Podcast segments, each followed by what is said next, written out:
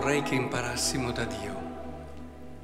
Imparassimo da Dio come aiutare le persone a crescere, aiutare le persone a superare quei momenti difficili dove, lo sappiamo tutti, la tendenza è quella a ripiegarsi sui propri problemi, a guardare il proprio ombelico, come si dice. Il rischio è questo. Abbiamo Abramo che si lamenta con Dio, Signore Dio, che cosa mi darai? Io me ne vado senza figli, l'erede della mia casa è Eliezer di Damasco. Ecco, a me non hai dato discendenza e un mio domestico sarà mio erede. Che cosa fa Dio? Vedete che è totalmente concentrato su quella che è la situazione che sta vivendo lui adesso. E questo lo mortifica terribilmente. Dio, oltre a dirgli non sarà costui il tuo erede, che cosa fa? Lo prende, lo conduce fuori, bellissimo, eh? impariamo tutti da Dio, lo prende, lo conduce fuori e gli dice, guarda il cielo e conta le stelle, se riesci a contarle. Tale sarà la tua discendenza. Cioè, non chiuderti sul tuo problema. Esci fuori, guarda l'orizzonte della promessa di Dio.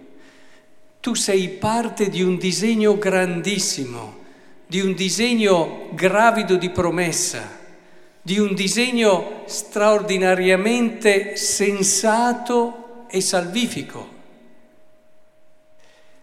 Apri lo sguardo, apri l'orizzonte. Ed è su quella promessa ed è in quella storia più grande che tu comprenderai meglio il momento che stai vivendo adesso e lo supererai ed entrerai in una prospettiva nuova. E allora egli si dice credete al Signore e poi sapete come va a finire. Guardate che lo stile di Dio il Dio che educa il suo popolo, diceva il Cardinal Martini, dobbiamo imparare da Dio a custodirci, educarci e farci cre- crescere gli uni con gli altri. Ci insegna davvero come fare. Quante volte ci si piega sui propri problemi sulle proprie cose e si rimpicciolisce la storia alla nostra storia. Ma l'unico modo per capire bene la nostra storia è quella di vederla all'interno di una storia più grande, a aprire lo sguardo. Se in quei momenti lì dove tutto diventa oppressivo, pesante, difficile, apri lo sguardo e qui ci vuole la fede. Egli credette, apri lo sguardo e attraverso la fede ti leggi, ti riconosci dentro una storia più grande. Ecco che allora quello che sembrava così grande, così terribile, così pesante, eh, viene ridimensionato, anzi può diventare anche la via di salvezza per te e per chi ti è vicino. Del resto è quello un po' che vediamo fare anche con Maria e Giuseppe, cosa fa Simeone, questo uomo giusto e pio che aspettava la consolazione di Israele? Arriva, è normale, i genitori, per quanto Maria abbia avuto l'annunciazione, eccetera, eh, sono tendenzialmente ripiegati sulla propria creatura, che diventa il loro mondo diventa il loro universo. Chi ha avuto dei figli sa che c'è una fase, soprattutto quella iniziale, se poi è il primo figlio, dove davvero ruota tutto attorno alla, al figlio, a questa nuova creatura. E in quel momento arriva Simeone e aiuta anche Maria e Giuseppe ad allargare l'orizzonte e a tutti quelli che erano presenti e hanno sentito, che non si erano accorti di questo. Avevano visto due genitori con un bambino.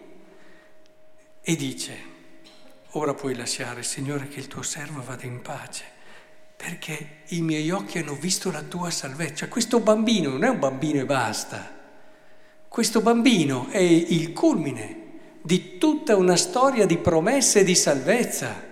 Quello che state vivendo voi due, infatti lo dice, no? Il padre e la madre di Gesù si stupivano delle cose che si dicevano di lui. Cioè, questo che cosa ci dice? Ci dice che gli stessi genitori di Gesù eh, non erano ancora in questo orizzonte così ampio e ci sono arrivati piano piano grazie anche a Simeone. E li aiuta davvero a vedere quello che stanno vivendo in un orizzonte più grande. E questo, come ci dice la seconda lettura, è opera della fede. Com'è importante la fede. La fede non è credere semplicemente a delle verità. La fede ci proietta e ci fa vedere quello che viviamo ogni giorno con degli occhi nuovi, con uno sguardo immenso. E questo lo stiamo perdendo, lo stiamo perdendo e siamo sempre più chiusi nel nostro appartamento, tra virgolette, nel nostro problema, Vediamo di tutto, in tempo reale possiamo vedere cosa succede dall'altra parte del mondo, in tempo reale addirittura possiamo vedere cosa succede sulla Luna, ma paradossalmente abbiamo perso questo sguardo più ampio e siamo tutti, e qua è il neopositivismo, è, è chiaro che in questa logica eh, ci porta proprio a chiuderci in questa logica individuale, il mio problema. E questo è una delle cause della crisi della famiglia. La famiglia, e lo capite anche voi, di momenti difficili ce ne sono, di momenti di incomprensione e di fatiche ce ne sono. Ma un conto è viverlo chiusi lì. Diventa una cosa addirittura insopportabile. Perché tante famiglie? Perché non ce la fanno più, ma perché hanno uno sguardo che è chiuso lì. E allora anche solo il difetto dell'altro diventa qualcosa di insopportabile.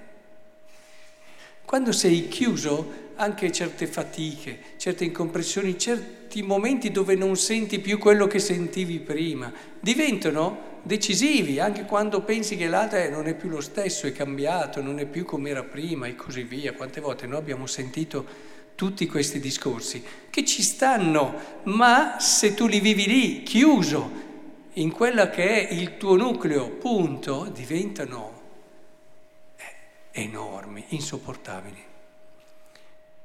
E tante famiglie, vabbè, ci sono anche quelle che magari sono proprio superficiali, purtroppo, ma tante famiglie vanno in crisi proprio perché manca questo sguardo di fede che amplia l'orizzonte. E allora quando hai questo orizzonte più ampio, ti accorgi che quel difetto che sembrava così insopportabile alla fine ti fa anche sorridere. E forse non è proprio un difetto, è semplicemente una cosa che ti dà fastidio. E ti accorgi che allora anche il cambiamento dell'altro forse è un qualcosa che può rappresentare una provocazione, un'opportunità nuova per rileggersi e risposarsi, e questo varrebbe fatto ogni giorno, in una prospettiva ancora più profonda e consapevole. E, e tante altre situazioni, quando le vedi all'interno di un disegno grande, che è la missione che la famiglia ha per il mondo. La famiglia ha una missione unica per il mondo, di salvarlo e dite poco, perché la salvezza del mondo è fondata sulla famiglia, non sulle autorità, su quelli che decidono le guerre, detto all'inizio, no? su quelli che sembrano che manovrino tutto. La salvezza del mondo è fondata sulla famiglia. E la famiglia, se vive con fede, allora capisce la sua vocazione all'amore, un amore grande, un amore che proprio attraverso anche tutti i cambiamenti, le fatiche, le difficoltà si rigenera e sa di dover contribuire alla salvezza del mondo. Questo le famiglie lo devono aver presente, allargare l'orizzonte, non pensare solo a sé, ai propri figli, le proprie cose. Eh, si dice a volte c'era quel modo di dire quell'uomo lì è bravo o quella donna lì è brava, tutta chiesa, famiglia, lavoro, famiglia, punto. Eh, sì, sì, ma nella fede l'orizzonte è più ampio non sei chiuso solo sulla tua famiglia. E questo ti aiuta davvero a valorizzarla e ti dà delle motivazioni nuove e ti rialzerai sempre. Non ci sarà crisi dalla quale non potrai rialzarti se hai questo orizzonte ampio fondato sulla fede. E allora sì, preghiamo perché nelle nostre famiglie ritorni quello sguardo ampio che solo la fede dà perché grazie alle famiglie eh, possiamo salvare il mondo.